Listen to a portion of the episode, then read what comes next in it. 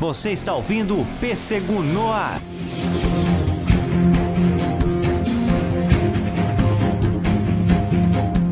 E aí, atômicos e atômicas, estamos em mais um Pêssego no Ar, especial Vingadores Ultimato. Nós demoramos para gravar e para lançar esse episódio, até porque nós assistimos três vezes o filme e foi interessante, foi realmente bom para nós pegarmos mais pontos e falar desse fechamento dos 10 anos da Marvel Studios. Eu sou Pedro Gonçalves e hoje estou aqui com Cíntia Novasco, Olá. Álvaro Gonçalves E aí? e aqui nós separamos vários, vários tópicos para falar sobre essa segunda parte que se iniciou ali em Guerra Infinita. Novamente, os diretores são Anthony e Joey Russo, que fizeram um ótimo trabalho, mas nós vamos falar sobre isso um pouco mais à frente. Primeiro, Guerra Infinita ou Ultimato? Não tem como escolher. É quase que uma continuação direta, né? É um filme grande só. filme. É um filme só. Então, a internet não diz isso? O pessoal tá brigando, o pessoal tá brigando bastante. Teve muita gente que adorou Guerra Infinita, achou um filme totalmente diferente da pegada de super-herói e acharam o Ultimato mais da Marvel, mais do mesmo. Eu consegui entender o porquê que é dessa crítica, eu entendi bastante. O que me surpreendeu em Guerra Infinita é que ele foi quase um filme experimental, assim, ele foi um filme muito pegada cinemática e tu não sente, ele não tem tanto do que um filme de super-herói traz, ele pegou uma abordagem bem diferente. Até aquele final do Thanos eu acho lindo, eu acho realmente lindo. Enquanto o Ultimato eu achei que ele é um filme mais saudosista. Ele não tenta fazer um experimental tanto assim, ah, vamos brincar com essa pegada cinemática, vamos é trazer um filme de quadrinho mesmo. Então eu acho, eu achei o Ultimato ele muito mais um filme quadrinesco, até realmente em quadros, aquelas Sim. cenas de batalha eu achei muito quadrinescas, mas não achei tão experimental quanto o Ultimato. Então eu entendo essa galera mais crítica de cinema aí que não é tão fã dos quadrinhos. Vamos experimentar quanto Guerra Civil. Quanto, quanto Guerra, Guerra Infinita. Infinita. Isso. Então eu entendo essa galera que não acompanha tantos quadrinhos e adorou em Guerra Infinita como filme solo, que realmente ele tem uma pegada bem, bem bonita, mas quando a gente fala de saudosismo, do que nós tínhamos vontade há muito tempo de ver como fãs de quadrinhos, Ultimato foi um presente tanto para todos nós. Foi, mas eu discordo dessa visão, porque se a gente for avaliar, Ultimato era, é praticamente o último filme de, to, de todos esses 10, 11 anos que nós estamos acompanhando a Marvel no cinema. Sim. E realmente tá, que foi planejado, né? Foi feito todo uma- um planejamento, uma estratégia para tal. Então não tinha o porquê de eles. Já tinha clientela, já tinha o público, não tinha o porquê eles tentarem ousar mais alguma coisa ou tentar fazer algo na linha de, de Guerra Infinita. Realmente foi, foi um presente para quem acompanha nos quadrinhos e vê, vê a batalha, vê pinturas ali, né? Oh, com Tu certeza. vê pinturas naquela batalha. Pois é, com isso daí que tu falou, em relação à diferença entre Guerra Infinita e Ultimato, eu acho que o Guerra Infinita realmente ele trouxe uma pegada mais de quadrinhos, eu acho que o jeito como o filme é feito, ele trouxe uma pegada mais pros quadrinhos, enquanto o Ultimato, cara, eu achei que ele se preocupou muito mais realmente em findar o que a gente teve até agora. Tanto que foi até o que os irmãos Russo comentaram, eles realmente quando fizeram o filme estavam se preocupando em dar um fim para aquilo que a Marvel estava fazendo até agora, e enquanto o Guerra Infinita, realmente ele deu aquela experimentada e tudo mais, mas eu acho que o Guerra Infinita ele tem uma pegada bem mais de quadrinhos do que o Ultimato. Tu acha que o Guerra Infinita teve mais pegada de quadrinhos? Sim, sim, cara. Eu acho que, tipo, por mais que muitos dos quadros, muitas das cenas estáticas que a gente teve no filme trouxeram um pouco desse lance dos quadrinhos, eu acho que o jeito como Guerra Infinita era conduzido era numa pegada mais de quadrinhos. Da questão de corte, em algumas outras cenas que, por exemplo, a gente estava num local e de repente a gente ia para um local completamente diferente, mas que isso não atrapalhava na narrativa do filme. Eu acho isso uma coisa muito de quadrinhos, em que tu tá num ambiente aqui, por exemplo, num, num quarto e de repente acontece uma coisa explosiva e começa uma vir rajada de energia e tudo mais. Mas enfim, eu acho que o Guerra Infinita, na minha visão, teve uma pegada mais de quadrinhos. Enquanto o Ultimato, ele foi mais preocupado em dar um fim pra Marvel, trazendo aquele jeito de cinema deles, como a Marvel já fazia em muitos filmes, também dando algumas experimentadas em coisas diferentes, por exemplo, aquele começo do filme que a gente vai falar logo logo.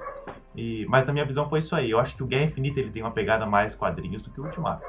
É, isso realmente foi interessante da entrevista do, do Anthony e do Joey Russo, que eles falaram que, é- eles precisavam, né? Eles não só queriam, como eles, a missão deles era, era finalizar esses 10 anos, mas eles também queriam finalizar a participação deles na Marvel, depois de quatro filmes, eu acho. Começou ali no Soldado Invernal, teve Guerra Civil, daí Guerra Infinita e Ultimato. Então, quatro filmes que deu um bom trabalho, né? Sendo que, se nós pararmos para analisar Guerra Infinita e Ultimato, equivale praticamente a dois, é, três filmes. Como é que não daria um trabalho se tu tá pegando, enfim, Guerra Infinita e Ultimato, até que venham os anteriores também, a Era de Ultron, Vingadores, o primeiro filme, né? Estás unindo vários filmes que aconteceram paralelos, aliás, personagens, né? E cada personagem daquele ali é, tem um universo diferenciado. Então, claro, da maneira como eles conseguiram conduzir esses dois filmes, não é nada fácil. Eles, fecharam e fecharam, na minha opinião, né? Fecharam e fecharam com chave de ouro. Pois é, eles tinham que conduzir isso e eu acho que eles conduziram muito bem, porque os dois filmes, acho que se tu pegar um e assistir os dois seguidos, cara, vai ser basicamente um filmezão gigante, eu acho fica bem legal. E eu tenho certeza que daqui a pouco vai ter pra download aquele que nem fizeram pro Senhor dos Anéis, sabe? Vai, vão mesclar um filme no sim, outro, sim. vai ser seis horas de filme direto e negada vai assistir, de certeza. Mas eu tenho um grande carinho pelos irmãos Russo, eu acho eles profissionais tremendos assim, e eles conseguiram brincar muito bem com isso. Mas, e essa dificuldade é, é bem válida, porque você tá mesclando diversos personagens, tem uma porrada de personagens com cada um com a sua particularidade. Claro que sempre tem aquela participação do- de alguns diretores dos filmes solos, mas eles estão ali encabeçando, então tem essa, tem essa dificuldade. Eu vou até falar depois ali que deu um meio que uma discordância entre os roteiristas e os diretores nesse filme, referente à questão temporal, mas aí a gente fala mais pra frente. O que vocês querem falar sobre o início do filme? Anterior à, à morte do Thanos, Tenho a abertura. ah, Vocês perceberam a abertura? Na abertura só aparecem os Vingadores que ficaram vivos. Não aparece? Naquela parte que aparece a Marvel, que vem os quadrinhos, só aparece os Vingadores que estavam vivos. Inclusive ali do, por exemplo, Wakanda, Pantera Negra não estava, mas a Capitã estava e ela apareceu. Ah, legal. Ela apareceu. O Doutor Estranho não está vivo, apareceu só o fundo de uma da de uma de um cenário do Doutor Estranho. Então ali naquele letreiro da Marvel só apareceram os, as- os que sobreviveram, que estavam em Guerra Infinita e que sobreviveram. Uma coisa, já vou te dar a palavra, Álvaro, mas que eu fiquei pensando é que será que agora no novo Homem-Aranha, que é a nova fase, né? Já trabalhando com esses multiversos, será que a abertura da Marvel vai mudar? Vai ser uma nova fase? Pensei é, nisso. Quando eu percebi hoje essa abertura ali da, da Marvel, porque me chamou bem a atenção a parte ali que apareceu é, esse cenário do Doutor Estranho e não apareceu o Doutor Estranho. Daí eu comecei a observar. Uhum. E aí pensei, tá, e agora a abertura vai ser como? Como é que vai, vai mudar o Capitão América da abertura? Como é que vai, va- vai manter o Homem de Ferro? Como é que vai ser, né? mas voltando ali pro lance do início do filme, que início, cara, que negocinho impactante, porque ele quebra totalmente a expectativa. Total, total. Tu vai esperando que, nossa, eles vão começar o filme projetando todo o plano. E não, é aquele, é aquele plaft-pluft deles indo atrás do Thanos e tendo aquele fim. Na verdade, o, o início ele já surpreende pelo simples fato de não tem trailer. É, Não no tem- legendado não. Aqui É. legenda- no dublado tinha trailer. Isso, no No Batman. legendado não. Não tem trailer e já começa naquela sequência ali da família do Barton, Gavião Arqueiro. Então aquilo ali já te pega. Já impacta. já impacta. E o Gavião Arqueiro, que nós vamos falar mais pra frente, teve uma importância muito legal. Teve um trabalho de cena dele, da Viúva Negra, incrível. Então ele já quebra a expectativa naquele início ali. Naquele, mostrando a família. Então ele já... O que nós já imaginamos? Ah, vai começar logo em seguida do Guerra Infinita, com eles loucos atrás do Thanos e tudo mais. Não, já começa numa pegada bem diferente. E todos os filmes do Vingadores começaram assim, de. começa com ação, né? Se tu É. for observar. E ali tu esperar, vai começar com ação. Não, começou com essa questão da família do Gavião Arqueiro e do nada toca uma música que parece que tá tudo bem. Aham. A sensação que dá é essa, na abertura ali parece que está Uma tudo bem. tá- né? É, e aí tu vai ver que não, que então é paralisados, tentando buscar alguma coisa, mas paralisados. E dito isso, dessa questão ali do, do início que ele já surpreende, mostrando, isso eu achei incrível, eu realmente achei incrível. Nunca tinha visto, nem lá na caverna do primeiro filme, o Tony Stark tão fragilizado. Fragilizado não mentalmente, porque isso ele já tá desde 2012. Sim. Ele está fragilizado mentalmente desde 2012. E do Homem de Ferro 3. É, exatamente, é. Isso daí até a gente tá. Até nós, não vamos citar isso aí. É, todos nós nos recuperamos disso ainda. E o Homem de Ferro, o Tony Stark, ele tá magro, extremamente Sim. magro. Aham. Ele tá se aguentando muito, ele tá se segurando muito. Aí ele ne- a nebulosa na nave. Eu achei muito legal a relação A dos relação dois. deles, né? Incrível, incrível mesmo. Sentimento de empatia. Até uma, uma cena pequena, mas que me marca. Até me chamou mais atenção do que ela ali botando ele na cadeira. A questão da. Eles estão dividindo o último saquinho de comida. E ela, não, não. Pode Até porque é visível que ele tá mais debilitado do que ela, né? Então aquilo ali me, me chamou muita atenção. E depois, quando ele já tá lá na, na sede dos Vingadores, que ele tá mais magro, no soro, sentado, ali com óculos, foi, foi um momento que eu já. que eu não tinha. Eu não tinha pensado ainda em ver o Homem de Ferro tão fragilizado nos filmes daquele jeito. Achei incrível aquilo. Sim, sim, cara. E ele secaço daquele jeito, e a gente tem também uma palhinha daquele embate dele com o Capitão América, que mesmo ele fragilizado aqui, daquele jeito, ele tenta bater de frente ali, tem aquela discussãozinha que traz um pouco à tona o lance da Guerra, Da Guerra Civil. Aham, ainda. Foi uma discussãozinha legal e tudo mais. Ainda bem que não se arrastou muito. Tá não foi o tempo certinho. É o que eu percebi. Pra mim, o filme todo foi assim. Não teve. a- a- indo um pouco lá pra frente, que vai ter a uma luta entre eles ali, quando eles é, voltam, né? No tempo, mas é, não se estende. Ah, vão ficar dando uns 5 minutos de porrada um no outro. Não, são pontuais.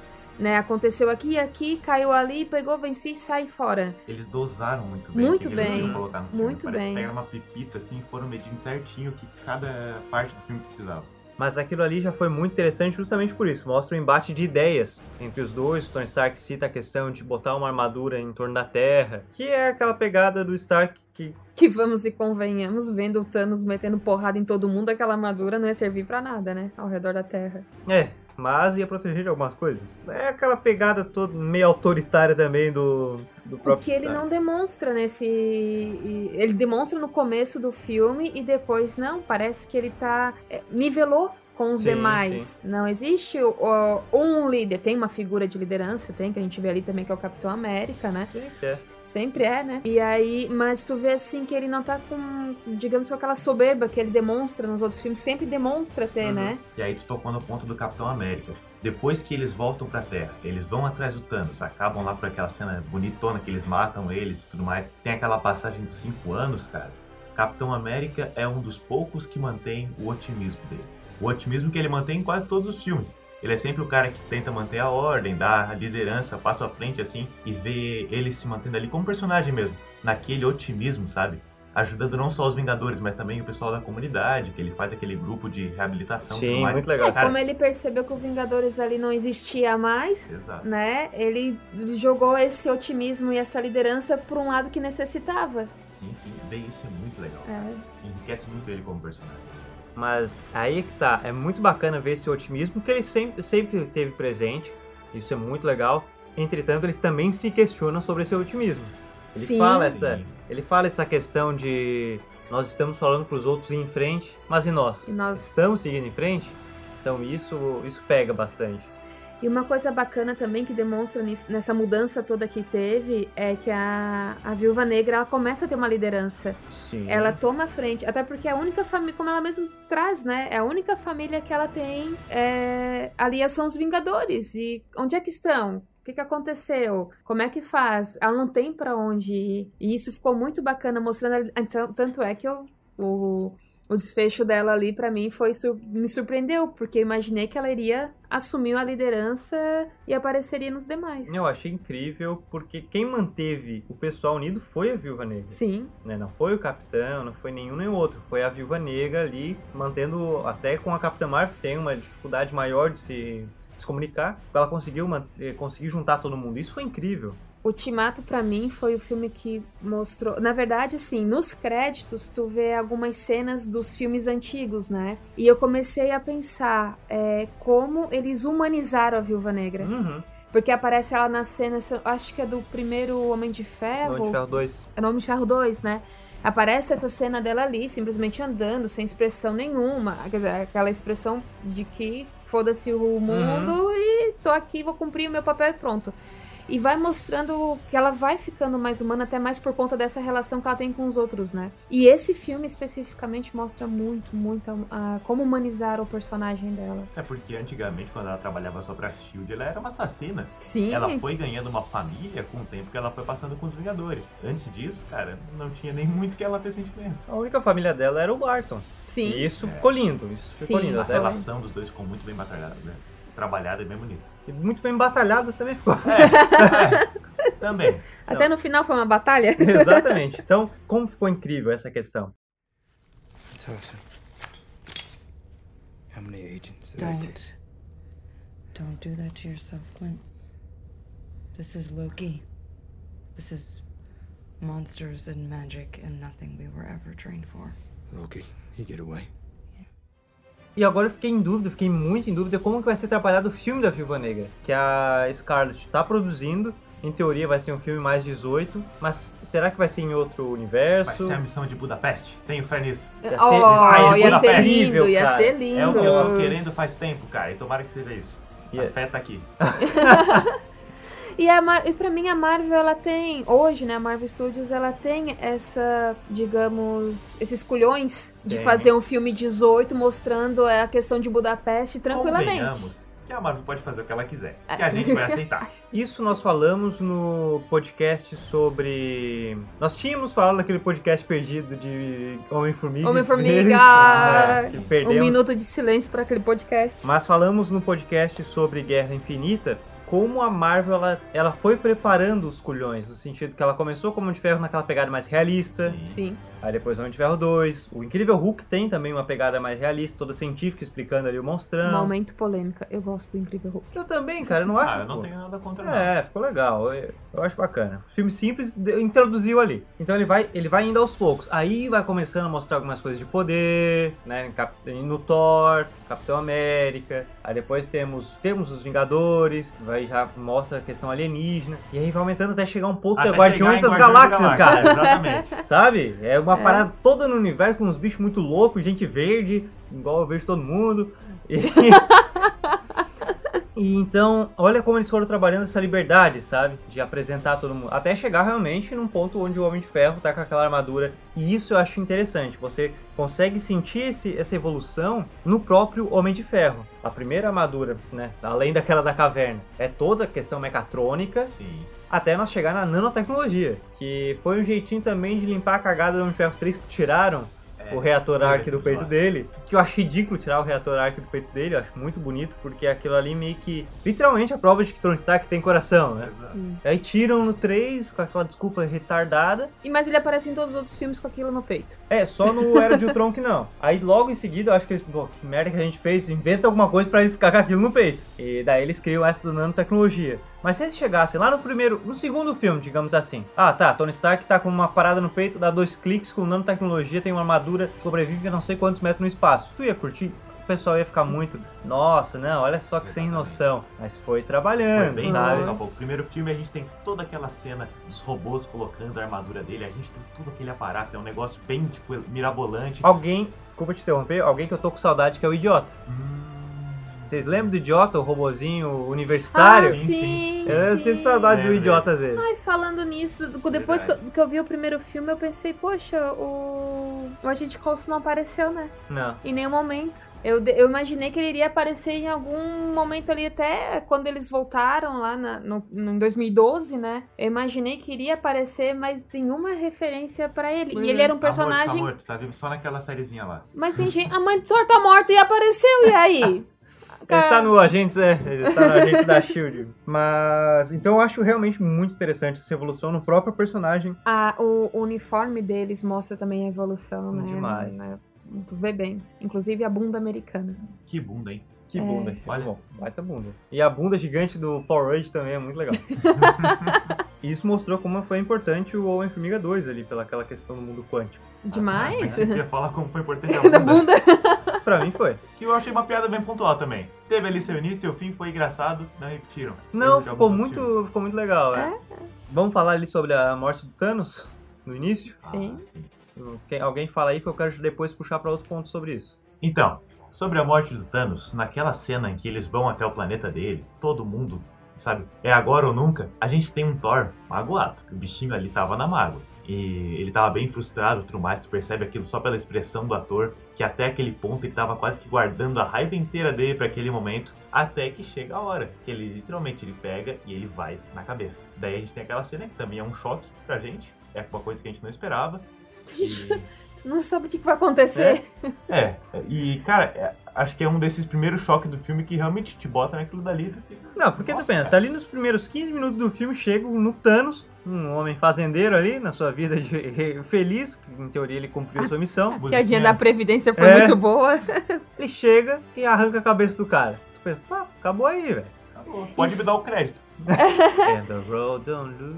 Aí tu pensa assim, 15 minutos de filme. Já e as outras três 3 horas e as 2 horas e 45 minutos restantes, né? Exatamente. E fecha com a cena que, pra mim, todas as três vezes que eu assisti, teve o mesmo misto. Que daí o Thor está saindo. É uma caverna, aquilo ali, né? E me lembra muito cenas é, finais do. Do Senhor dos Anéis, né? E tu vê aquela capa vermelha. Até olhei assim, nossa, lembra também Man of Steel. Ficou aquela mistura. E com aquela música que tu toca, tu pensa assim, tá, é isso, acabou, não tem mais o que fazer. Já Porque é, ingresso. é a sensação que dá, foram ali matar o Thanos, não tem mais as joias do infinito e. E agora? Não, mas deixou bem nítida a frustração do Thor pela aquela questão. Ele poderia ter matado o Thanos, só que ele foi no peito. Foi no peito. Se ele foi fosse no na cabeça, peito. acabou legal ali. Não ia ter ultimato. Então tu pensa quão frustrante. Metade do universo, assim, não é só a metade da Terra. Metade do universo é apagado porque ele vai se cobrar como se ele tivesse errado o golpe. E eu Ele- acho que o Doutor Estranho também devia ter essa culpa, porque um portalzinho ali naquela mão do Thanos também dava um jeito. Mas aí não fazia parte da, da uma, É, tem, tem isso do um também. final ali. Até tem uma desculpa meio que esfarrapada ali pela questão do, do portal e braço, é porque a pele do Thanos é quase Impenetrável? impenetrável e aquele negócio não cortaria. Mesmo. Pô, aquele negócio defende até ataque alienígena quando. É desculpa do diretor quando. fica- Mas tem que ter, né? Tem Sempre que tem. ter, senão o filme. É. Não, não teria filme. Até porque, assim, ó, é, pode ter deuses, alienígenas, né? Super soldados, mas todos têm uma limitação. Sim. Mas por falar nisso de desculpa do diretor, eu achei esse filme com um roteirinho bem sensato, cara. Porque muitas das ideias que os personagens têm durante o roteiro, durante toda a ação ali, são ideias verossímeis. Sim. Sim. São coisas que tu para pra refletir em muito filme. Ah, por que que tal personagem não fez isso, cara? Ia acabar muito mais rápido. E algumas ideias que eles têm ali são ideias que a gente teria, cara. Com certeza. Um exemplo disso, aquela cena que eles estão no, em Nova York. E então Tony Stark pensa em voltar lá na década de 70 pra encontrar o Hank Pym e o pai dele no mesmo local lá, Sim. onde tinha o Pra pegar o Tesseract É. e, o, e a. A partícula A partícula e as Pym. partículas Pym. Isso. Isso é uma ideia, cara, Que nós teríamos. Que eu, quando tava assistindo o filme e vi aquele erro que eles tipo, tiveram pra não conseguir pegar o Tesseract, eu pensei, por que não volta mais e pega lá com o Hank Pym das antigas? Aham. E eles fizeram isso logo depois de eu ter pensado, eu fiquei tipo, caramba, cara, que roteirinho sensato. puxando pro Hank Pym, o capacete. capacete. Ah, cara, que massa, velho. Que referência bonita. O filme inteiro, o filme inteiro são referências lindas, são referências a algum tipo de série, algum tipo de história, algum tipo de filme desses 10 anos que teve, dos 22 filmes que, que, que, que, está, que estão aí, né? O filme inteiro.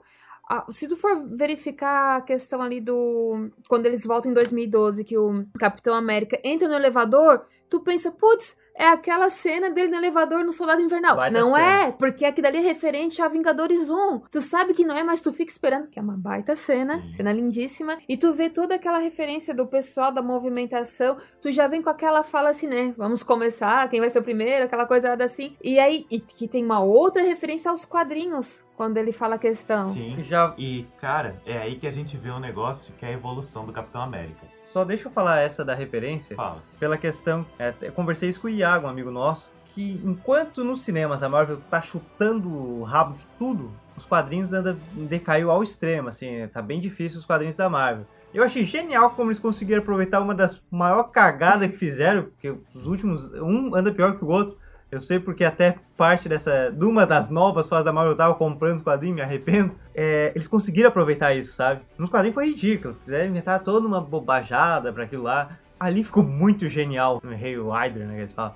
Ficou muito bom aquilo ali, cara. E como eu tava falando ali da evolução dele, a gente sabe muito bem que o Capitão América das antigas ia querer descer todo mundo ali na porrada. Sim. Enquanto aquele capitão ali mais cansadinho, ele pensou um pouco mais antes de fazer alguma ação brusca no negócio. Então, tanto essa cena quanto a que ele tem com o Capitão América do passado, realmente, eu achei que deu pra ver bem nitidamente a evolução dele. Sim, deu, deu. Nem ele se aguenta.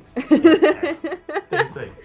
É, porque tu observa assim, mas é- a gente entende, né? Olha como é que ele tava lá no, no Capitão América 1. Recente acordado. Tá No é. Vingadores 1, ele tava com aquela questão assim de que a Shield era, né, era, era pro bem de todos, tem que ser aquela questão que tu tem que obedecer ordens, né?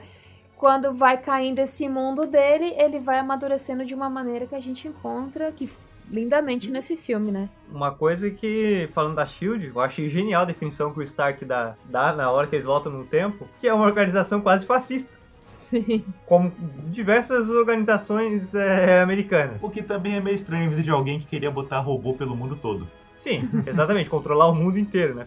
Fazer uma doma pelo mundo. Eu, eu selecionei aqui pra falar do Thor, né? Nós comentamos ali do início, mas eu achei, cara, é o Thor que eu queria ver. É o Thor que eu queria ver. Depois de Thor Ragnarok, que foi uma decepção pra mim, eu me incomodei demais com aquele filme. Eu tava com vontade de ver um Thor, ainda um deus, um deus, um bicho poderoso pra caralho, mas eu queria ver ele bêbado, louco, falando merda e socando todo mundo. E ali quando tem- temos o Thor depressivo gordo, mas depois ele, né, mostra o poder dele lá no final, mas continua gordo e bêbado. Eu achei genial, cara. Temos aqui, ó, um deus bêbado e louco. É isso que eu queria ver. Quando ele. no- no- na batalha final ali, que vem aquela questão do, do, do figurino do Thor, Muito eu achei lindo, lindo aquilo dali. Tu, tu, dá valor, tu dá créditos pra aquele personagem. Não que eu não tenha gostado do Thor antes. Eu gosto. Pra mim, o primeiro Thor é aquele bem assim: vamos introduzir Sim, um personagem nesse mundo. É válido, como é o Capitão América 1 e tal. É, tem as suas piadinhas, tudo. O 2, ah, é legal a história, mas não é tão.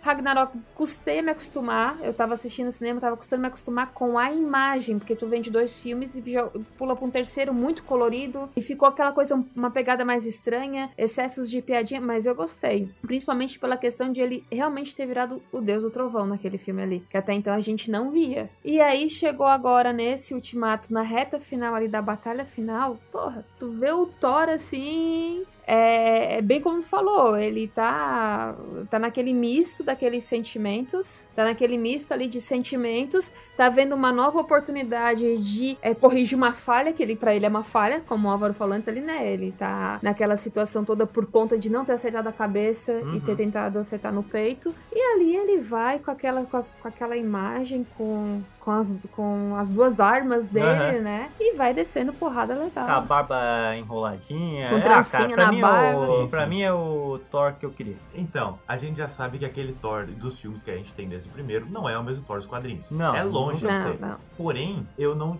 levo isso como de, mérito, de demérito pra ele como personagem. Porque eu achei a evolução dele como personagem bem legal. Muito bacana. E a gente tem esse Thor aí do final, que por mais que a gente perceba que, tipo, perceba que muitas decisões que esse Thor dos filmes tomou não seriam decisões que o Thor dos quadrinhos tomaria, ele é um personagem diferente. A gente sabe que ele é um personagem diferente. Ele não é o Thor dos quadrinhos. E a evolução desse Thor dos filmes eu achei bem legal. Ah, nós temos que dizer que aquilo ali é um outro universo, né? Não é o universo dos quadrinhos. Então, eles conseguiram criar um Thor diferente, mas que ganhou muito o seu valor. E eu já vou adiantar essa questão do As Guardians of the Galaxy. Não, sim. Vocês sabem por que botaram o Thor e junto com os Guardiões? Li isso num texto a princípio real. Hum. Princípio real não, né? Porque Pode ser essas fontes aí. Fonte, confiável. Ah, bom. Ouvi de uma fonte confiável Receber pelo WhatsApp. porque o pessoal do Guardiões não teria condição de lutar contra o Adão. Ah, Que- o Warlock. O Warlock, Sim. que apareceu, apareceu entre aspas, né? Abriu Apareceu aquele ovo dele lá. Que ele assim tava no assim, Guardiões lá. 2. Certo. Então, o Thor vai estar com eles no 3 para, Para lutarem lutar. contra o Warlock. Cara, isso eu quero ver. Nossa, eu imaginei que fosse algo no sentido de é, o Thor iria encontrar um outro local para ser Asgard e não manter os, os Asgardianos na Terra. Por mais que ele no finalzinho do filme ele já renegou esse posto Pois de é. rei, né? Ele Ah, cara. tudo pra Valkyria. A Valkyria é muito foda. Puta Outra que- personagem muito boa. Nossa, muito, muito, muito. As mulheres nesse filme foram muito bem representadas, Sim, as heroínas ali, né? legal. Muito bacana. Vamos pular, já que a gente falou das mulheres, né? Apesar de eu ter achado um pouco forçado aquela questão que quando a Capitã Marvel. Vou deixar isso pro final. Não pode falar, fala. né? Quando a Capitã Marvel aparece ali, ok, claro. Se ela tivesse desde o começo do filme, não teria filme. Sim, Né? pela ação. É, muito bacana a questão de quando o Thanos percebe que não consegue atingir ela porque ela é muito poderosa e pega a joia do, do poder pra poder acertar ela. Achei uma sacada genial. Aí ela tem que atravessar aquele monte de. aquele exército com a manopla. E aí vem as mulheres juntos. Forma. Ficou uma coisa bonita, ficou uma coisa bacana, mas eu achei forçado aquilo dali. Entendi. Porque a Capitã Marvel poderia atravessar tranquilamente. né? Foi- E- Também. né? É, é uma coisa assim, legal que teve, mas talvez se tivesse sem nenhuma fala. Só elas chegando como elas foram chegando, sem precisar dizer que iam ajudar ela, enfim, aquela a, a fala em si. E só iam descendo porrada como desceram depois. Achei um pouco forçado, mas é válido, porque mostrou bem ali como tá. Como é- foi forte essa questão delas auxiliando, né? Até a Gamora, que não, que não entendia muito bem o que estava acontecendo, tava junto. Uma né? outra Gamora, né? Ela foi lá descer a porrada. Uma É. coisa, a Capitã Marvel tá melhor nesse filme. Foi É, o corte de cabelo. o corte melhorou muito aquela cara dela. Não, é o corte e a questão da direção. Por mais que eu acho ela muito fofinha, muito linda, com o cabelo longo ali no início do filme. Eu acho muito, muito bonita. Mas o filme solo dela foi terrível. Que filme ruim. E aí a direção já não ajudava, então não, não contribuiu pra personagem. Sim. Mas nesse filme ela teve seu valor. Ficou legal, ficou interessante. E souberam dosar ela também. Sim. Ó, vocês, a Terra tem os Vingadores pra auxiliar, mas e o resto do universo? Não, então eu tenho que ajudar aqui. Muito, muito, muito aceitável. Porque daí assim a gente consegue deixar a Capitã Marvel de fora e vamos resolver É. a situação aqui. Aquela parada meio Hal Jordan, né? Só que o Hal Jordan tem a ver a equipe que ele treinou pra deixar na Terra. Sim. No caso, ela não tem uma equipe. O que futuramente pode ser trabalhado isso de equipes na Terra de alguém do espaço com Nova. Mas É, exato. A Tropa Nova que teve bem pouco destaque até agora. Apareceu bem rapidinho lá no Guardiões, da Guardiões Galáxia. 1, aham. Porém, a gente não viu um Nova ali ainda. Eles iam colocar nesse filme. O Nova ia tomar o lugar do Hulk. Sim. Mas acharam que ia, não ia dar uma introdução legal. Então eles Realmente. passaram pra frente. Já tinha Capitã Marvel ali, já introduziu um Nova. Podia ficar meio pesado. Exato. E também apelativo, porque, pô, é muito poder.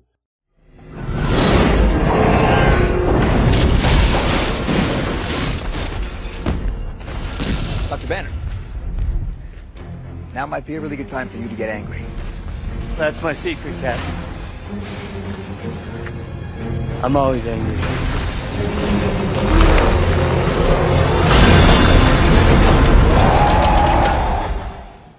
Já falando disso, Professor Hulk, o que, que vocês acharam? Eu, nossa, aquela primeira bom. aparição dele. Aquela primeira aparição dele foi muito boa. Green! Foi muito bacana, assim, é, e fizeram uma junção legal. A a- o discurso dele ficou bacana, né? Sim, sim. Ou do porquê que ele está assim, como ele consegue estar estável agora. E aí, quando eles falam, ó, você tem que quebrar algumas coisas, ele, ah, você é mesmo? Não tem outra maneira, A né? vergonha, né? Não, eu gostei bastante. Eu achei muito legal essa ideia dele, né? Depois dos dois apanharem, ele ter. ter Perdeu esse, de um lado e perdeu do outro, né? Ele ter esse trabalho, um- um- mesclar o melhor dos dois mundos. E achei também interessante a parte que ele utiliza a manopla, de como aquilo afetou ele. Sim, sim. Até, por- até o pessoal criticou e ficou, ah, como, é- como assim? Se o Hulk tem poder de regeneração, até porque o Hulk ele se adapta em qualquer lugar. Se tu prender o Hulk embaixo da água, o corpo dele vai se adaptar para a água. Se botar ele no espaço, o corpo dele se adapta para o espaço. Então ele não é tipo imortal de indestrutível, ele é adaptável. Ele realmente Sim. não morre. Uhum. Mas tu não tá trabalhando com uma coisa natural, tu tá trabalhando com praticamente magia. As joias chegam a ser um ponto de magia, né? Um poder tão avançado que até ele afetou. Segundo os diretores, aquilo ali afetou. Pois é, é o que eu ia falar. Definitivo, né? É, eu ia falar exatamente isso. Afetou e afetou bem afetado, porque de acordo com os irmãos russos, aquilo ali vai ficar pro resto dos filmes. A não ser que a Marvel decida fazer alguma outra coisa. Ah, nada que um reboot aí não resolva. O que eu achei legal até. Porque com isso a gente vai ter o filme basicamente de todos os Vingadores originais, do universo do cinematográfico. Mas eu acho que dá pra gente deixar ali mais pro finalzinho pra falar. É, até o Hulk tu tem que dar um dezinho, né? É importante dar um dezinho no Hulk, porque ele já tá ali desde 2012, sendo aquele personagem que aparece, We Have a Hulk, e pá, pá, pá, pá. Mas eu achei interessante. Claro que eu, eu prefiro que ele voltasse, tipo, não ao normal, que é bacana mostrar é, essa queimadura, né? Mas melhorar um pouco esse. O próprio Thanos, no início do filme, já mostra a queimadura, né? E o Thanos também tem aquele. Ele mostra o que, que as joias são capazes. Sim. né? E, e uma fala do Thor que é muito bacana é, é essa questão de que é uma magia espacial, não é uma magia assim é, que, os, que uh, uh, os terrestres estão acostumados. Não, é algo muito além da tua, da tua interpretação, da, da tua, do teu entendimento. Tanto que na Terra a pessoa responsável por cuidar de das joias é justamente os magos, é a mestra de todos os magos. Ah, Tem um sim, termo tem aí. Doutor Estranho lá e tem a. A mestra deles, né? É. É. Então, a Monja Coen. Isso é muito. Porque ela tem essa visão, né? Ela sabe como cuidar, ela sabe o que tá acontecendo. E achei muito legal quando ela se surpreende a questão do. Do Strange entregar a joia. Quando tem todo aquele diálogo dela com o Hulk, cara, a gente não sabia como é que o Hulk ia conseguir tirar a joia dela. Não ia? Não, ia? Eu não tava conseguindo imaginar um jeito do Hulk conseguir fazer aquilo. Mas o jeito como eles fazem pra ela entregar de boa vontade a joia, eu achei muito genial. cara. Incrível, né? Mas uma coisa aí, falar o que que deu problema entre os roteiristas e os, dire- e os diretores. Teve fã. Ok, Ok. Eu aumento, mas não invento. Os, os roteiristas.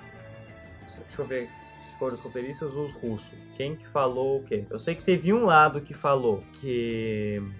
que o capitão voltou no tempo e ficou. Então, em algum momento houve.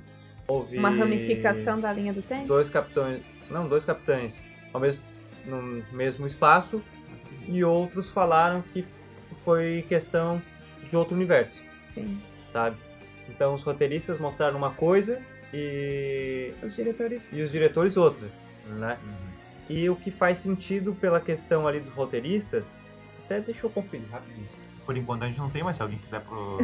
Aproveitar o aproveitar momento. e- Ali, ó. Águas Armazém. Concordaram com o comentário feito pelos irmãos sobre as do tempo. Em entrevista ao site Fandango. Essa.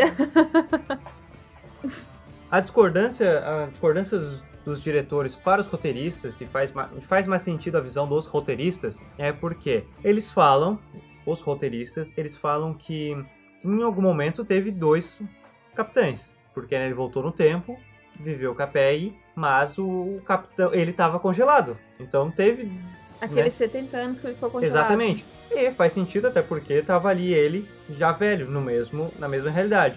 Os diretores falaram que aquilo era uma outra realidade, que não sabem como foi a vida, como é que aconteceu. Mas se for outra realidade, como é que o velho estaria ali?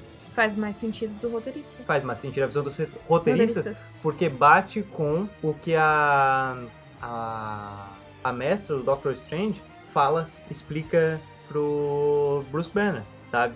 Falando que quando ele pega e, e leva a joia, aquilo lá vai criar, a- vai salvar a realidade deles, mas vai dar problema aqui. Aí quando traz de volta, vai corrigir a realidade dela, mas tem uma outra realidade. Então seriam coisas diferentes, as coisas andariam diferente. O Capitão América idoso não estaria ali. Então bateu mais a explicação dos roteiristas do que os diretores. O que, até os diretores, faz mais sentido ainda com o que vai ser apresentado no Longe de Casa, que é a questão de multiverso, né? Tipo, ok, ah, os diretores ali falaram, não, isso, aquilo ali já era uma outra dimensão. Mas aí não faria sentido a presença do, do capitão ali. O que eu, na verdade, eu pensei todas as, as vezes que eu vi esse desfecho do Capitão, de ele estar idoso, né? É bem isso. Como é que existe um Capitão América? Como é que chegou como chegou? Como é que ele tem um escudo ali pra passar pra frente? Se não existe, se não tinha Capitão América, porque ele não fez, é, é como se ele não tivesse aceitado fazer parte desse experimento. Porque como é que ele ficou idoso daquele jeito, né? Essa questão dos 70 anos ali, do que ele tava congelado, ele ter uma vida paralela, é, ficou muito interessante. Pelo menos ficou mais plausível do que ter dois Capitães Américas ao mesmo tempo. Isso ia dar conflito na história. É, mas aí então você está concordando com os diretores. Não. Os roteiristas Os roteiristas falam da parte Da que parte que tem existiram dois- dois... simultaneamente. Ah, então eu entendi ao contrário. É, Tá certo, então. por quê? Porque daí ele voltou lá no tempo. Tava com a Peg, mas ele tava congelado. Sim. Ma- Mas, eu- é isso que eu tô dizendo, Entendeu? que não teve contato entre eles. Não, não teve. Não teve. Isso, porque ele ficou 70 anos congelado. É, aí é, o Capitão Congelado volta em Vingadores o primeiro, Enquanto o outro... mas o outro já tá velho. já tá lá Sim. descansando com a PEG. e E daí tu pensa, se o... Mas essa é a visão dos roteiristas. Isso. Então, era isso Ah, que eu tá. tô dizendo. Ele não tem contato, que eu quero dizer, porque tá congelado, o cara tá congelado. É. Ele poderia chegar lá sendo uma outra pessoa e só ele e a Peg estarem sabendo da, da situação, entendeu? Algo do gênero. O que ficou muito lindo, né? A questão do, do Capitão América ali. Ficou muito lindo o Ah, desfecho demais. dele. Como ele tava ali com um escudo, sendo que um. Aí, isso aí são os 500. Aí É. deixa 70 anos de história aí. Falar dos Vingadores originais, que eu- até o Álvaro comentou isso aí, eu achei muito bacana o desfecho deles. Ficou muito legal, como todos os os originais ali do primeiro filme tiveram seu destaque. Nós falamos quase todos, vamos falar ali da relação do Gavião Com a Viúva com a Negra. Viúva Negra. Ficou lindo demais. Eles sempre mostraram, desde o primeiro, primeiro Vingadores, a relação de mandade que eles têm. Sim. Mas esse o sentimento foi expandido. Foi Ainda muito mais legal. na, a partir dali da cena em que a Viúva Negra se joga como sacrifício pra conseguir a joia da alma, cara. Aquilo ali enfatizou muito bem a relação entre os dois. Um se revirando em cima do outro pra não deixar cair, mas cara, aquilo ali foi lindo. Foi muito lindo, foi muito lindo mesmo. E a questão ah, de- dessa questão de ele. Ele acreditou mesmo já que ela não tinha como voltar e os demais não, né? Eles tentavam fazer com que ela retornasse, porque aqui dali era a família dela. Mas se tu for pensar, ela. Claro, a família do Barton poderia retornar, mas ele não estaria ali. E como é que ela iria conviver com isso sabendo que poderia ter sido ela? Mas ficou muito lindo porque era, não era assim, ah, tu vai, tu vai, não, eu vou. Não era um jogando para o outro. Sim. Olha, eu tenho. Ele poderia usar, desculpa, eu tenho uma família, meus filhos tal. Mas não, tu sabe, né? Eu que tenho que ir. Exato. Ele queria se jogar justamente por achar que durante aquele meio tempo, ali de 5 anos, ele virou um monstro, matando um monte de gente e tudo mais. Ele tava se culpando, falando, não, eu tenho E que... ela traz essa questão muito forte que ele já, já apareceu em outros filmes, que é quando ela era um monstro, ele acreditou nela, É, Exato. né? E agora, por que que seria o contrário? Mais uma coisa aí pro filme de Budapeste. É. Fica a dica. Kevin Feige. E outra coisa que o Tony Stark cita rapidamente no momento debilitado dele lá, que é o sangue novo. Quando ele olha pra Capitã Marvel e fala, você é sangue novo aqui, nós somos dois velhos. E aquilo ali tá mostrando a nova leva. Sim. Nós temos a nova leva, os novos Vingadores, o Sam como capitão agora. Eu achei ele- A gente já sabia que o Sam virar capitão em algum momento, isso é natural, mas foi muito bonita essa transição, o passar do escudo, literalmente. E o Buck já sabendo, né? O Buck já Aham. sabendo. Ele foi muito legal. Falando um negócio aqui até muito bem lembrado, eu achei o, o Capitão América o bissexual mais fiel da história. porque, pensa, ele teve uma vida de amor com o Buck, aí ele volta no tempo, depois tem uma vida de amor com a Peg, sem trair nenhum nem outro. É. Ele viveu com os dois amores sem trair nenhum. Veja é um o gênio. exemplo, amor. É um exemplo, amor. Olha aí, Kelvin, quando eu tiver velho, eu vou voltar no tempo e vou viver com você. Ué, não é comigo? Não entendi tô vendo agora. agora ah, tá bom. É que tá, vão existir dois Pedros ao mesmo tempo? Mas eu não vou ter contato, vou ficar. Eu vou ter uma vidinha pra cá. Como se a minha vida fosse Um agito total, né? muita ação e aventura na sua telinha. Então essa nova leva mostrando que realmente os Vingadores passando, não só o Capitão, mas os Vingadores passando o, o manto para esses Exato. novos, ficou bem nítido, mas sutil. A gente Foi tem... natural. Exato, a gente tem essa divisão agora ali dos novos Vingadores e dos que ficaram pra trás, a gente teve o desfecho dos Vingadores antigos. E o muito, muito bonito que ficou assim, ó. Ok, houve a morte ali do Homem de Ferro, do Tony Stark. Eu não, não entendo como morte. Eu entendo como. É o final pro personagem. Não é ele não existe mais. Não. Demos um final, um final digno, um final bonito. Como, como teve todos os Vingadores originais. Sim. né? Foram o Barton voltou para para aposentadoria dele, Sim. né? Que ele era o que ele queria, curtia a família, né?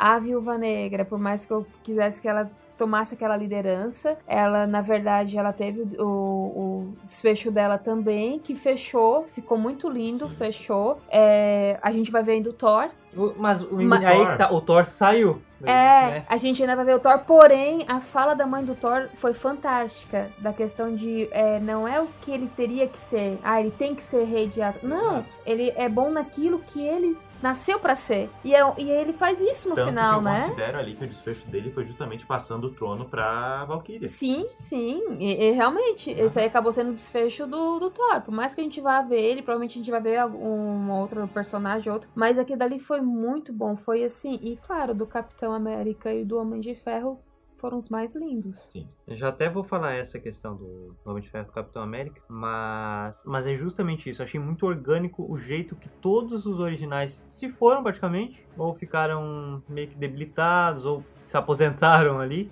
e, e passou. Provavelmente, acho que uma liderança estratégica vai ficar com o Rhodes e com o Sam. Uhum. né, com o Rhodes e com o Sam, porque o Rhodes já estava ajudando os Vingadores ali desde sempre. Tanto que ele tá meio que morando na sede já, né? Ele e a, é a Nath. Então acho que a- essa questão estratégica vai ficar com o Rhodes e com o Sam. São os dois mais militares, entre aspas. Teremos um- uma pessoa super poderosa que é a Capitã. Aí tem o Peter, né? a Valkyrie provavelmente também vai ajudar. Tá lá o Homem-Formiga, a Vespa. Então acho que vai ter toda essa nova essa nova leva com essa liderança do Rhodes e do Sam. Pois vai ser bem interessante isso. Mas o fechamento, fechamento que eu achei, eu realmente achei lindo. Não, não, até vou falar uma coisa antes, porque eu ia falar do, do Robert Downey Jr., mas eu quero citar duas coisas. Como o filme ele passa vários momentos a questão familiar. Tem a Nath, a família dela sendo sendo os Vingadores, As diferentes famílias, né? as diferentes famílias, justamente isso. Uma coisa que eu achei linda no início é quando a Nebulosa chega com o Tony, beleza, eles vão lá pra dentro, a Nebulosa senta nas escadas, o O Rock senta e os dois se dão a mão. Ah. Porque é o que sobrou da família deles. Uhum. A família deles Virou os dois. é, virou os dois. E quando eles se dão a mão, não, não, não teve fala, não teve nada. Achei lindo aquilo ali. E, outra, e outro momento é quando tá dando explosão, tá caindo míssil, o Rock pula e abraça o, O Groot. o Groot e grita. Porque o Rock, o Rock, ele é. O Rocket ele é o pai do Groot. Uhum. E já perdeu uma vez, Já né? perdeu uma vez, justamente isso. Então, quando ele pega, abraça e grita, achei muito lindo aquilo ali. A família do Tony Stark, né? A Pepper e a Morgan, achei muito legal essa relação. Achei muito bacana. Ainda mais que com o lance da viagem do tempo, ele era um dos poucos que tinha alguma coisa a perder ali. Exatamente, ele tinha algo ele a perder. tinha uma coisa que ele não tinha antes, que era aquela família. Ele tinha Exatamente. Pepper, mas não tinha nem casado ainda, né? E ele queria muito ter filho, né? Que ele comentava. A, a, e aí, nessa situação, ele. Quem poderia perder alguma coisa? Mas ao mesmo tempo, me lembrou muito essa questão de que ele sempre falava pra Peppa, acho que foi no terceiro filme. Que ele falava pra ela que precisava proteger. Foi quando ele cria as armaduras, Aham. né? O exército, praticamente, né? Que precisava proteger a família, que ele precisava proteger ela, precisava proteger. Aquela coisa de proteção, proteção. E a fala dela, pode descansar. uhum. Aquilo ali foi uma sacada. Não achei muito- lindo. É, ele fala que ele não. Ele precisa proteger a única coisa que ele não pode viver sem, né? Quando ele abraça ela. A rela... uma, eu acho que é um- praticamente a única coisa que presta em Homem de Ferro 3 é a relação dele com ela. Sim. Foi muito bonito e bem trabalhado. E ali ela fala isso. Ela, ela já conhece. Ela fala que a única coisa que ela fracassou na vida foi tentar fazer ele tirar alguma coisa da cabeça, porque ele estava dividido. Ele não queria perder aquilo ali. Né? Ele tinha uma filha, a relação dos dois era muito gostosa. Mas Se ele sentia culpado pelo Peter Parker. se sentia culpado justamente, mas ele não ia aguentar, ele não ia, pelo que nós conhecemos, né, de todos esses 10 anos, ele não ia se aguentar de não, Não. salvar, não ter a possibilidade de salvar o mundo. Principalmente após a simulação da fita de Mobius dá como 98,9% de chance de dar certo. Então imagina, tu faz a simulação, ó, ok, tu já não se aguenta vontade de salvar o mundo. Tá, tá, simula essa porra aí pra ver se vai dar. Só pra, se não der certo, fica com a consciência limpa. Sim, Tentei, sim. né? Dá certo Deu certo. tu vai se coçar pra, pra tentar. E a Potts fala, né? Tu vai conseguir deitar e descansar sabendo que tem uma Exatamente, possibilidade. Exatamente. E aí ali no final, quando ele tá morrendo, ela fala, "Vai, tá tudo bem, pode descansar. Foi perfeito. Foi, Foi, foi. foi muito bom. What? What? Aldrich Killian? What are you checking up on me? Happy was concerned. No, you're spying I on wasn't. me. I'm going to bed. Hold on. Come on. Pep. Hey, I admit it. My fault. Sorry. I'm a piping hot mess. It's been going on for a while. I haven't said anything. Nothing's been the same since New York. Oh, really? Wow, I didn't notice that at all. You experience things. And then they're over and you still can't explain them? Gods, aliens, other dimensions? I'm, I'm just a man in a can. The only reason I haven't cracked up is probably because you moved in. Which is great. I love you. I'm lucky. But, honey, I can't sleep. You go to bed, I come down here, I do what I know. I tinker. Threat is imminent, and I have to protect the one thing that I can't live without. That's you. A gente, o vilão, né? Eu já vou Ah, tu ia falar. falar ah. Eu vou falar isso aqui. Eu tenho um contraste do Thanos do um pro outro filme. Mas outra coisa que é trabalhado desde o Homem de Ferro 2, eu acho lindo, a, a parte do vídeo do Howard Stark no Homem de Ferro 2, Uhum. quando ele fala que a maior criação foi o Tony, como eu me emocionei. Eu chorei no. Na, na, Cintia tava comigo. Eu chorei no primeiro. Na primeira vez que eu vi o Ultimato, pela questão do Tony com o Howard. Cara, achei incrível aquilo ali. Achei. Foi justamente o fechamento do personagem dele, cara. Foi ali que ele discutiu tudo que ele tinha de pendente pra saber do pai dele. Ali ele conheceu o pai dele. Ele viu como o pai dele pensava, sabe? Como ele. No primeiro filme ele vê o pai dele como um babaca. Sim. Sim. O segundo ele tem leva um choque vendo aquele vídeo. Que Porque basicamente o vídeo, ele tá ali lendo, o vídeo fala com ele, assim. Aí vai tendo toda essa evolução, aí tem o Guerra Civil também, aquela... Que mostra Vídeo a questão que, da de certa morte, forma né? foi repassado pra filha dele. Sim! Sim. Fez a gravação lá e sim. deixou pra ela. Eu achei bem legal. Foi. Então, nossa, aquilo ali, a relação dele com o Howard, os dois conversando, achei, achei lindo. Realmente achei lindo. Howard Stark foi um personagem que apareceu, acho que nesse, nesses 10 anos, de uma maneira muito bem dosada. Acho que foi Bem sutil, né? Sutil, mas quando aparecia era Pontual. é pontual e muito válido. Vamos falar do Thanos, né?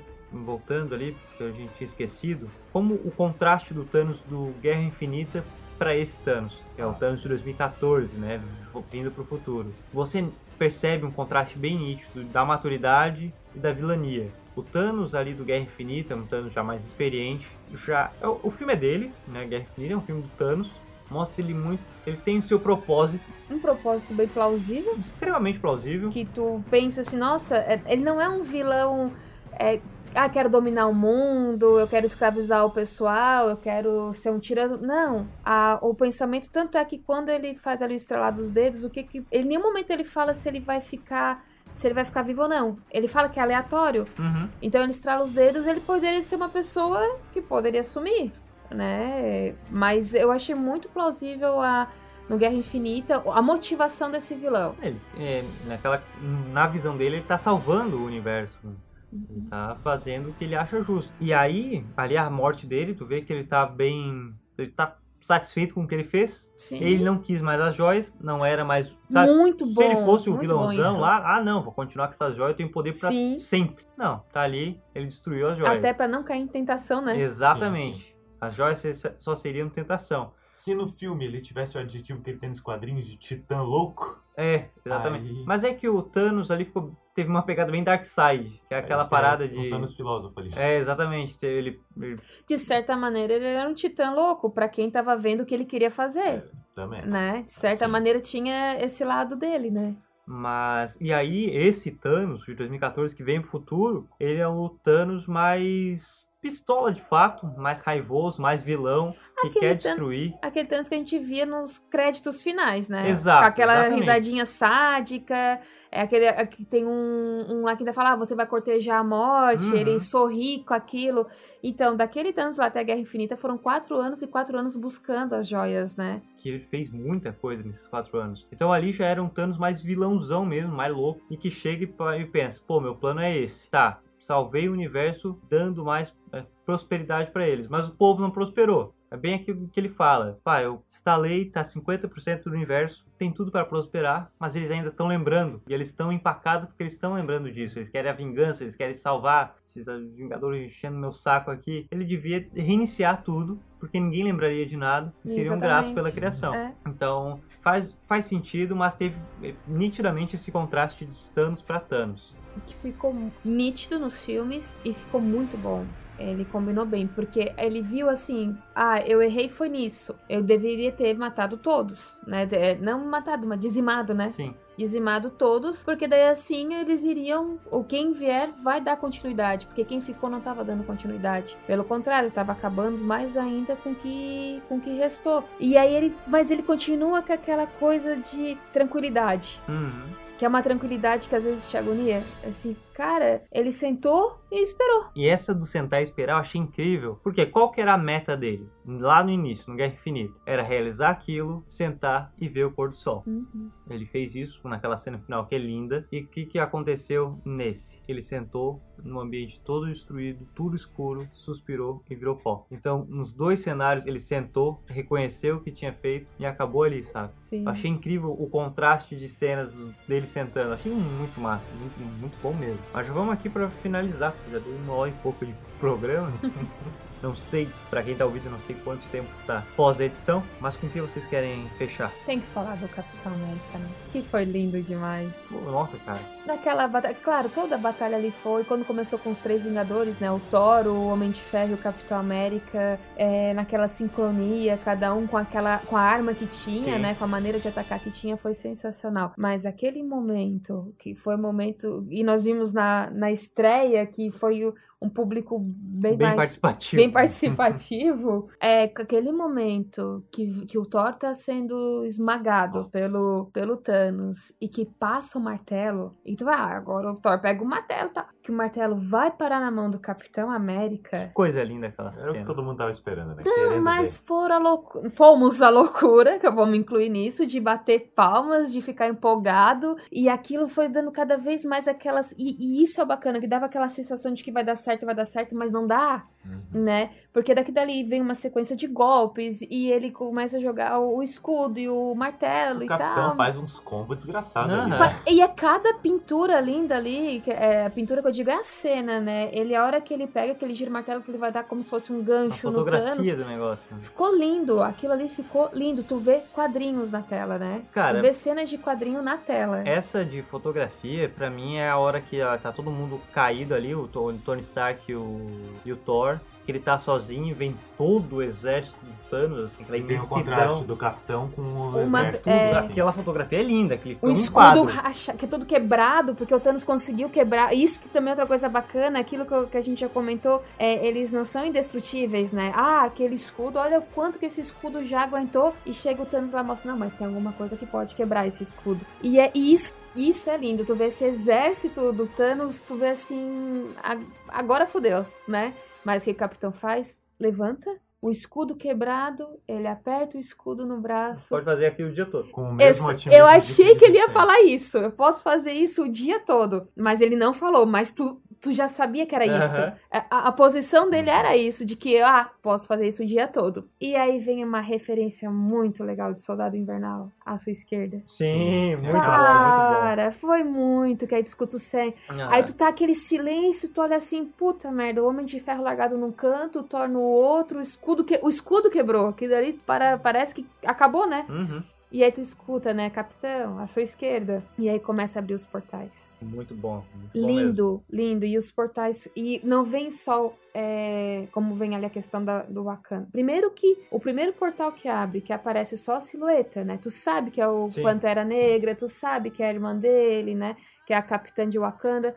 Mas tu só vê a silhueta. E essa hora eu chorei. Essa hora no cinema eu chorei, porque eu olhava assim, parecia que tava tudo perdido e quem tava entrando ali não era um vingador, era a esperança de que ainda pode dar certo. E aí vem aquele pessoal, vem de tudo quanto é canto. Se tu vê os portais que foram abertos, veio gente de tudo quanto é canto. E aí vira outra pintura. Aí vem aquela cena do Avengers Assemble. É. Lindo demais. Lindo. Finalmente vimos a frase, né? E é uma frase que tu sabe que existe, é uma frase que tu já pensou em várias vezes que poderia. Desde o primeiro filme, tu pensa, ah, pode surgir essa frase. Eles conseguiram segurar 10 anos essa frase pra jogar num um momento só e um momento, momento. épico. E um momento épico. E essa frase não precisa ser usada mais nenhuma vez. Não, tá, tá lindo. Tá. Foi lindo. Foi realmente lindo aquilo ali. O Sam, cara, eu acho que finalmente a gente viu o Sam fazer uma parada com aquelas asas que foi genial. Usar como sim, faca. sim. Eu achei muito foda, sabe? Tipo, pô, tu Chegou pensa, tu tem umas, uma, umas asas mecânicas, que ele tem um controle muito legal. Eu acho que o Dinaviz, Sim, a armadura dele é muito massa. Porque ele chega naquele monstrão gigantesco, que chega ah, e crava. Quem tá ouvindo deve ser engraçado. Foi ótima. Efeitos especiais. Ô, amor, faz o efeito especial do Homem-Formiga cair na água. Genial aquela cena, aquela cena foi boa. E, é, eu adorei o Homem-Formiga nesse filme. Achei muito bom. Ele é importante, Uhum. ele é uma. aquela pegada cômica. E ele, então, ao mesmo tempo que ele mostra ter conhecimento, ele mostra ser ignorante em várias coisas, e ao mesmo tempo ele se mostra vislumbrado por estar com os Vingadores. Sim. Ao mesmo tempo que ele tá preocupado com o fim do mundo. O Homem-Formiga nos Vingadores é que nem o Mark Ruffalo entre os atores. exatamente, exatamente. É uma pessoa deslumbrada. Ele não aceita que ele faz parte daquilo ali. Aham. E pra mim, assim, o meu. Fala o teu fechamento, assim, irmão. Porque daí eu termino aqui pra nós. Meu fechamento? É, o que que tu quer? É você, mozão. Beijo.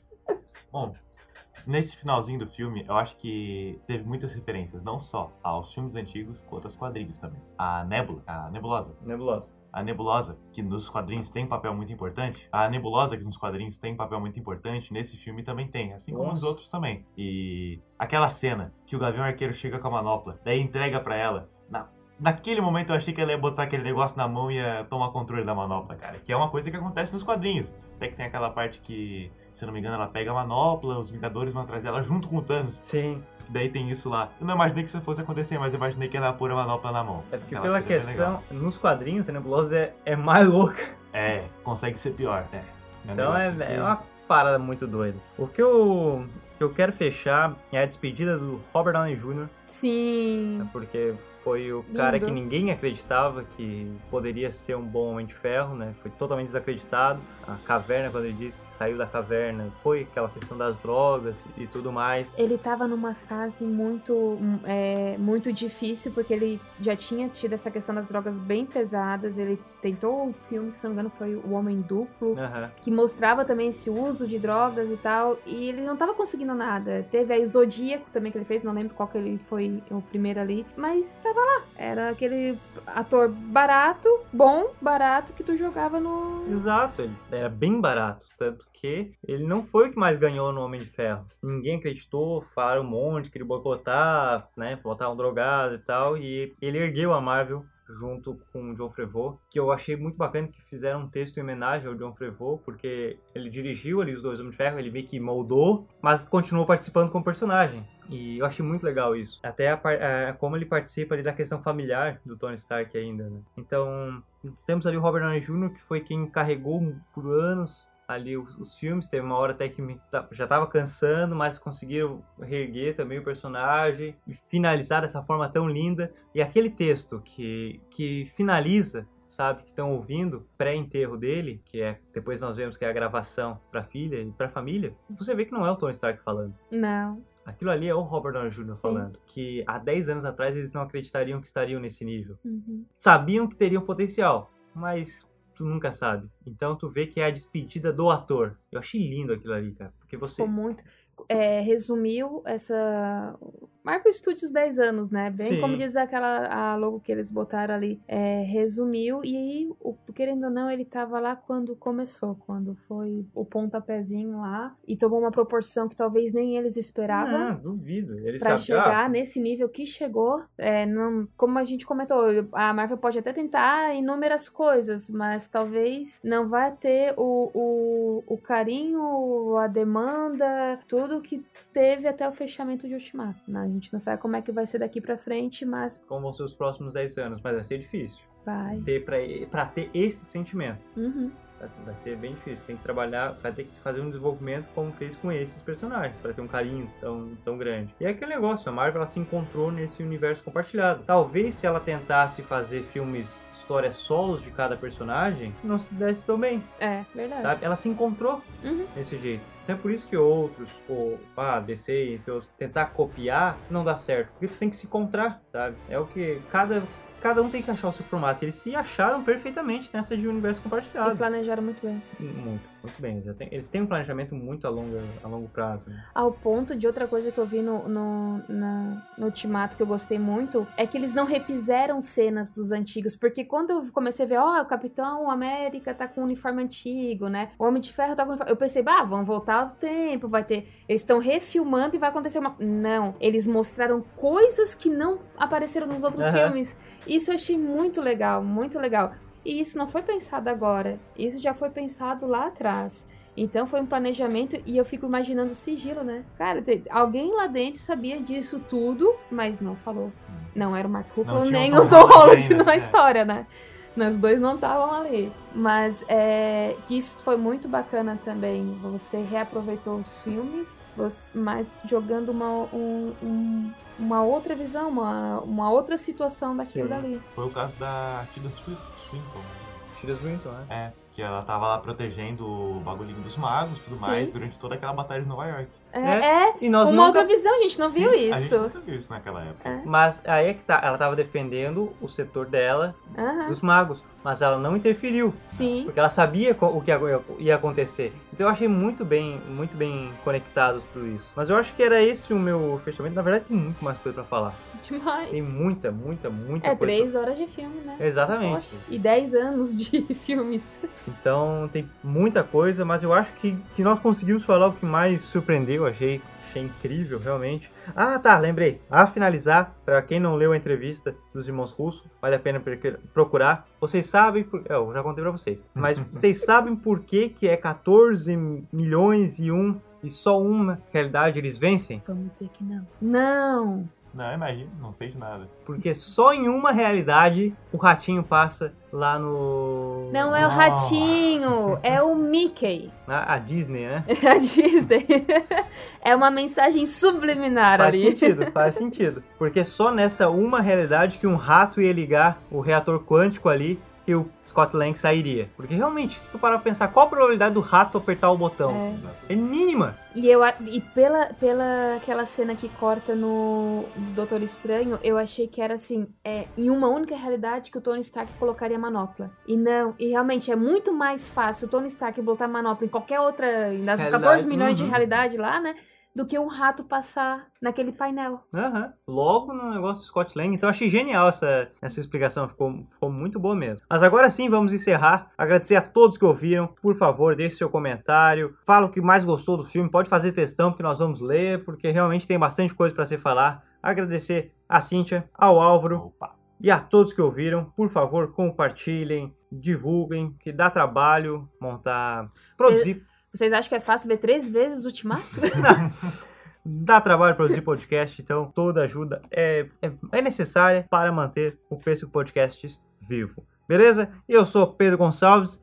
Em breve, nós, toda a equipe aqui do Pesco, está de volta e muitos outros podcasts semanais aqui no Pesco Podcasts. Beleza? Um forte abraço, um beijo e até mais!